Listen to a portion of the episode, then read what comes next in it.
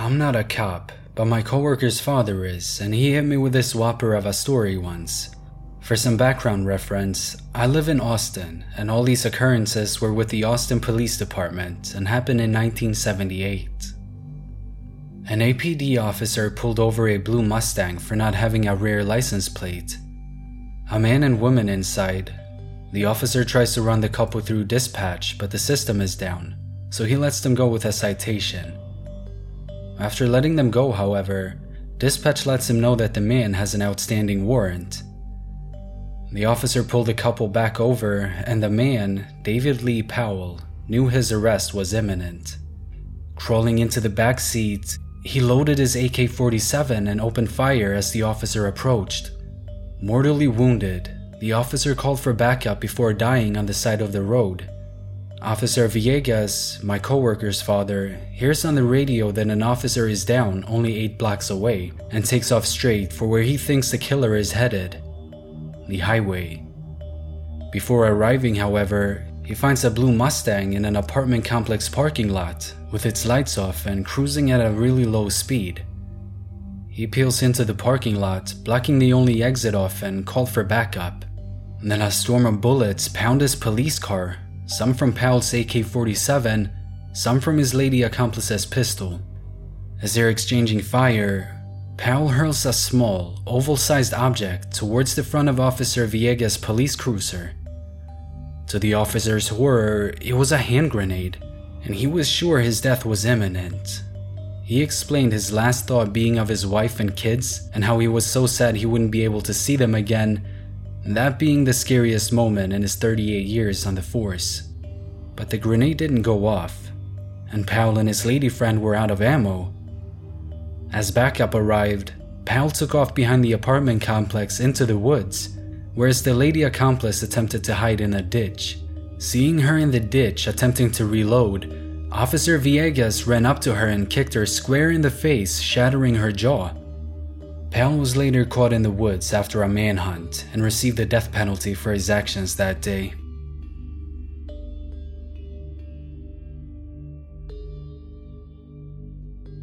My great aunt lived way out in the boonies by an old southern prison.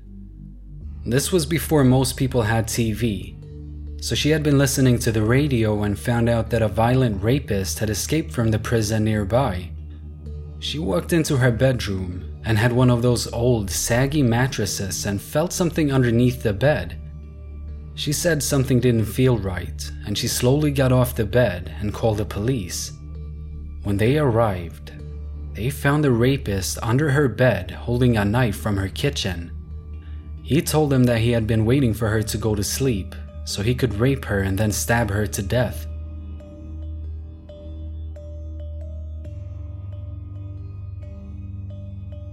We were living with my brother in law and his two teens when I was pregnant.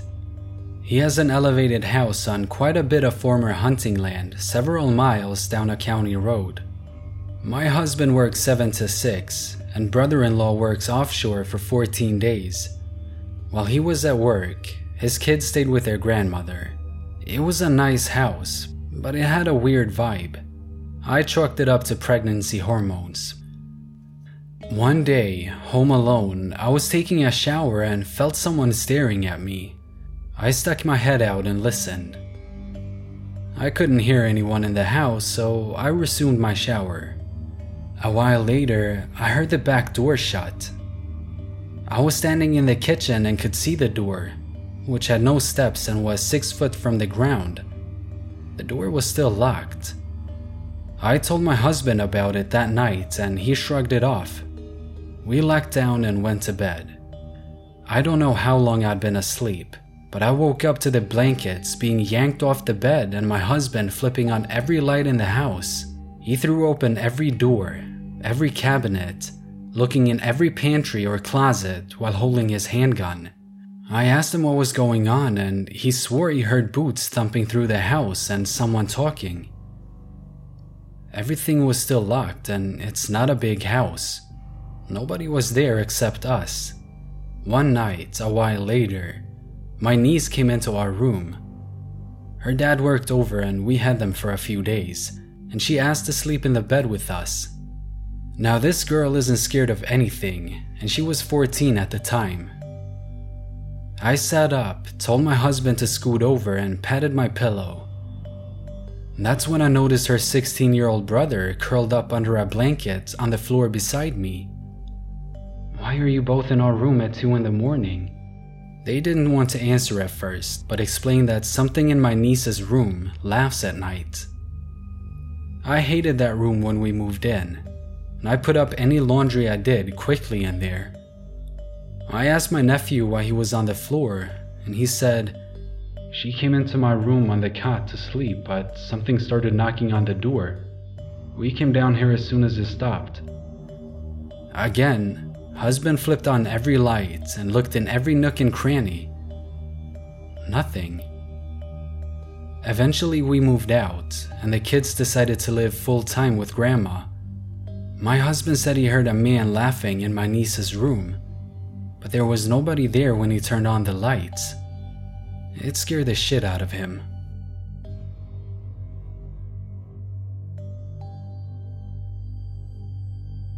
I was 17 years old, and it happened on a late summer night. My dad and my little brother had gone to a Boy Scout campout. My dad was one of the scoutmasters. I was home alone with my mom for the weekend. She was already in bed at this point. It was around 2 in the morning. I was just finishing up my late night gaming. I had to go to the bathroom one more time before going to sleep, though. While sitting on the toilet playing games on my phone, I heard the faintest little tap on the bathroom door. Mom? Is that you? Mom! I yelled. It wasn't windy or anything. There didn't seem to be any logical way to dismiss it. I slowly and nervously opened the door. There was nobody there, but my bedroom door was now shut. I was certain I hadn't shut it. I went over to my mom's room and told her I thought somebody was in my room. She didn't take me seriously and told me that she didn't know what to tell me. I tried to convince myself that maybe I did shut my door. I opened my door, feeling extremely freaked out, and when I snuck a peek into the room, I felt like my heart exploded inside my chest. I could see a hand sticking out from behind the dresser in the corner of my room. Somebody was hiding there. I ran to my mom's room and locked the door behind me. After quietly freaking out, telling her that there's a man in the house, she finally believed me and went straight to the phone to call the cops. I put my ear up against the door, trying to hear anything going on outside. I eventually heard the man's footsteps come out from my room and slowly come closer to my mom's room, till making it right outside the door and stopping. I could see the outlines of his shoes from the bottom crack of the door. He tried the doorknob, but thankfully it had a lock. It seemed the lock was enough to persuade him to give up, because I heard him stomp downstairs and out the front door. I hurried to the window to see which way the man was headed, but he was already gone.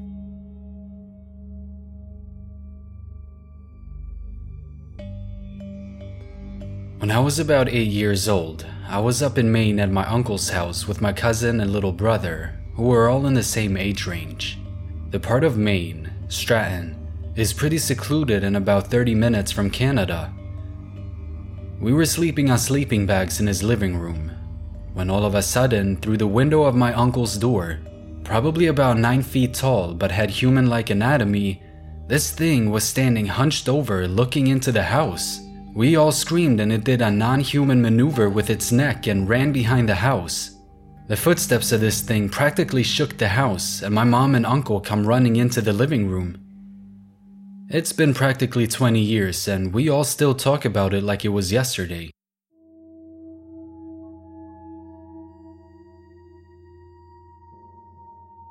New Year's Day, 1995.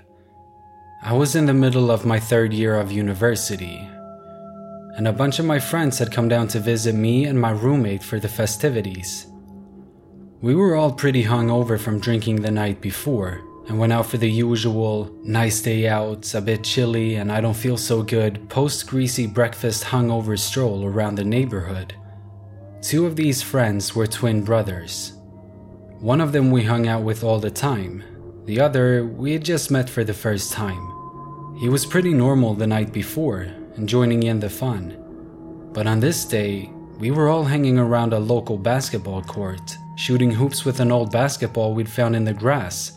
And this twin brother kept following me around all over the place with the creepiest grin I'd ever seen in my life, staring right into the nether regions of my soul the whole time. I'd back away and join the group again, and he'd keep following me around. When we were walking back to the apartment, it was just me and him walking down the sidewalk behind the group. He moved over in front of me, stared at me with that creepy look again, and fell down to his knees as if to worship me or something. I didn't know what to do. Hey, buddy, you alright? We're heading back now, right? And so on. He wouldn't say anything. He'd just be there on his knees, looking up at me with a clenched face and squinted eyes, as if he were looking directly into the sun or something. Later that day, my roomie said he was tripping balls, so I thought nothing of it and moved on with my life. A few weeks later, we got a phone call from the twin brother we usually hang out with. It turned out that his other twin brother went over to his aunt's place with a knife, and he stabbed her 14 times. She didn't die, but you know, it's still pretty bad. He had even called the police before going, because he knew he was going to do it, but he couldn't stop himself from doing it. Because, you know, the voices and so on. The ensuing court case was widely covered in the media, as this was a relatively smaller community where this sort of thing doesn't happen on a regular basis. I was reading one of the articles, and one of the testimonies was that this twin brother was severely schizophrenic and was hearing voices in his head. He believed to his very bones that this aunt was the devil and that he had been commanded by God to go and kill her. So, who was this God that told him to go kill her?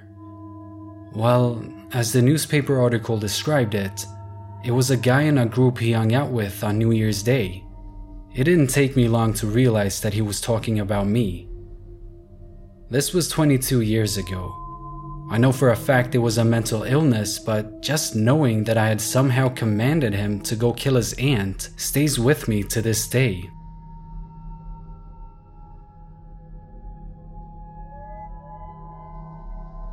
I grew up living with my mother and sister.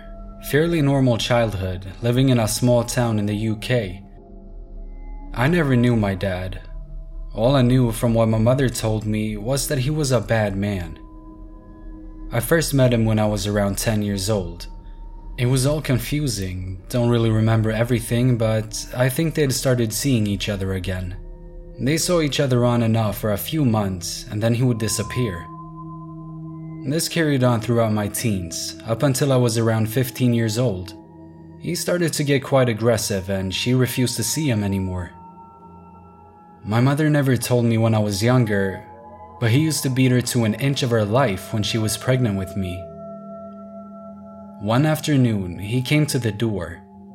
When my mom wouldn't let him in, he tried to break the door down, shouting that he was going to burn down the house and kill us all. He didn't know I was there to witness all of this. I saw him at the front of the house with his hands to his neck, mimicking slitting our throat. That day he got arrested, my mom got a restraining order against him. That was the last time we had heard from him until three years ago. I got a postcard through the post with nothing but my name on it and a phone number. I instantly recognized his messy handwriting. I thought it was odd after about five years of no contact getting a postcard from him. Obviously, I ignored it. In July of 2013, my mother found the police at our door. They came with some news that was shocking, but also not at all. I'll start from the beginning here. My grandmother went to visit my father. She's often traveling around, and it wasn't unusual to not hear from her for some weeks. But when she hadn't been heard from in three months, the family began to worry. The last person who had seen or heard from her was my dad. This all happened around the time I received the postcard her going missing had coincided with her discovery of a body about a half a mile from where she was seen last. A relative identified her from a digital reconstruction of her skull, which was a striking resemblance to her. My dad was the number one suspect at this point. He was arrested on suspicion of her murder and later charged. The police took statements, told us that they had found evidence and they knew it was him, but he denied it all. We were following the case, which was when the grisly details started coming out. They'd had an argument and he ended up killing, dismembering, and then burying her in a shallow grave. They said she may have been alive when he dismembered her. Strangely enough, his family were on his side and said he was innocent. He later came clean about the whole thing. He said he thought she was a reptile in human skin and he wanted to cut her open to see the reptile. He was being held in a secure psychiatric facility but is currently in prison. He has been assessed by multiple psychiatrists who said he has paranoid schizophrenia. He was sentenced to nine years in prison for manslaughter, not murder. I find it absolutely appalling.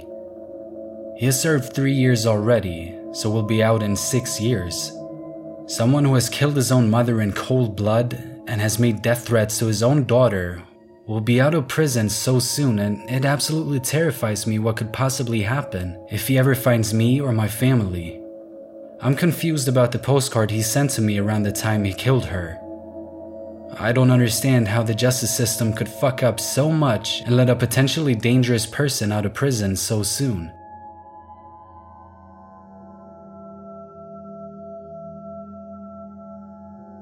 I use Tinder pretty frequently, and it's usually cool. Just meeting people, chilling, and smoking with most of them. So I matched with this dude named Charlie. He seems pretty cool. He's really cute and he plays music, which is really appealing to me as I also sing and play piano. We talked for a little while and I agreed to meet him at his house. Mistake number one. Why did I think it was a good idea to meet a stranger in their home? I don't drive, so I take an Uber over, and it's a decent way away, so it's kinda pricey. When he buzzes me into the apartment complex, I got this really creepy vibe, but I shook it off as nerves. I go up to the third floor and he's standing at the door. Things are cool and we're just chilling. We smoked a couple of bowls and we're watching a movie. So he makes a move on me and I go with it. We end up on the bed and we're obviously engaging in adult activities when, out of nowhere, he wraps his hands around my neck hard. Now, that's all fine and good with me. I mean, I can dig that in the right setting, but alone in a stranger's house when he didn't even check to see if it was cool is not one of those settings. So I literally can't breathe, and I'm fairly certain I'm turning blue at this point, and he's just relentless. Not only is he asphyxiating me, He's now yelling in my face, asking if I'm scared. He has this wild look in his eyes, and I tell him I'm scared. I started to struggle, and he was gripping even harder. I'm not even kidding, I thought I was gonna die. By some miracle, I wriggle out of his grasp and start screaming. He's yelling at me to calm down, and I'm frantically trying to put on my clothes. He grabs my wrist as I'm trying to leave, and I use all of my strength to pull away and slam the door. As it was closing, the charming fella bid me adieu with the words, fucking cunt. I get home and I look in the mirror. I have all these bruises on my neck. I try to cover it up with makeup to no avail. I straight up look like I was almost strangled to death.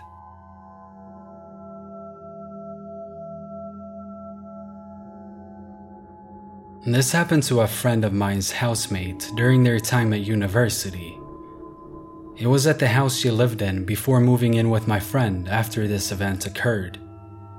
During her second year at university, she lived in a house with three other people. At Easter, everyone went back home to their parents for the Easter holidays. Her first night back after returning from the Easter break, she woke up in the morning to find some things moved about in her bedroom. She thought nothing of it and put it down to moving in herself the night before and not remembering. She woke up the next morning to more stuff moved around, like her TV and chair. She started to get a bit scared and told her housemates to quit moving her stuff about, as it wasn't funny and very creepy. They all said they didn't touch anything. The next morning, even more stuff had been moved, and she started to get very worried. Again, she told her housemate to stop, but they swore they haven't touched anything and were getting very concerned themselves. The fourth night she woke up during the middle of the night, she looked over and in the darkness, she could see a figure sitting at her desk. She freaked the fuck out, ran out of the room, locked the door, and called the police. The police turned up and unlocked the door. Sure enough, there's a guy there, probably early 20s, sitting at her desk. Calm as anything. The police arrest him and take him away. A couple of days later, they find out that the guy was actually a mentally handicapped person who lived at a care home not far down the road. His mother, who was his full time carer, had looked after him until her death a year or so earlier, when he was then moved into the home. He's been a missing person for a few weeks now, and it turned out that the house this girl and her friends lived in used to be him and his mother's house. In particular, her bedroom used to be his. He eventually told the police that when he ran away from the home, his old house was where he went to. He managed to get in somehow and spent the whole time there two and a half weeks, sleeping under the girl's bed, coming out at night while she slept to move her stuff so it was like how he had it when it was his bedroom. Safe to say, she moved straight out of there, and that's when she moved in with my friend.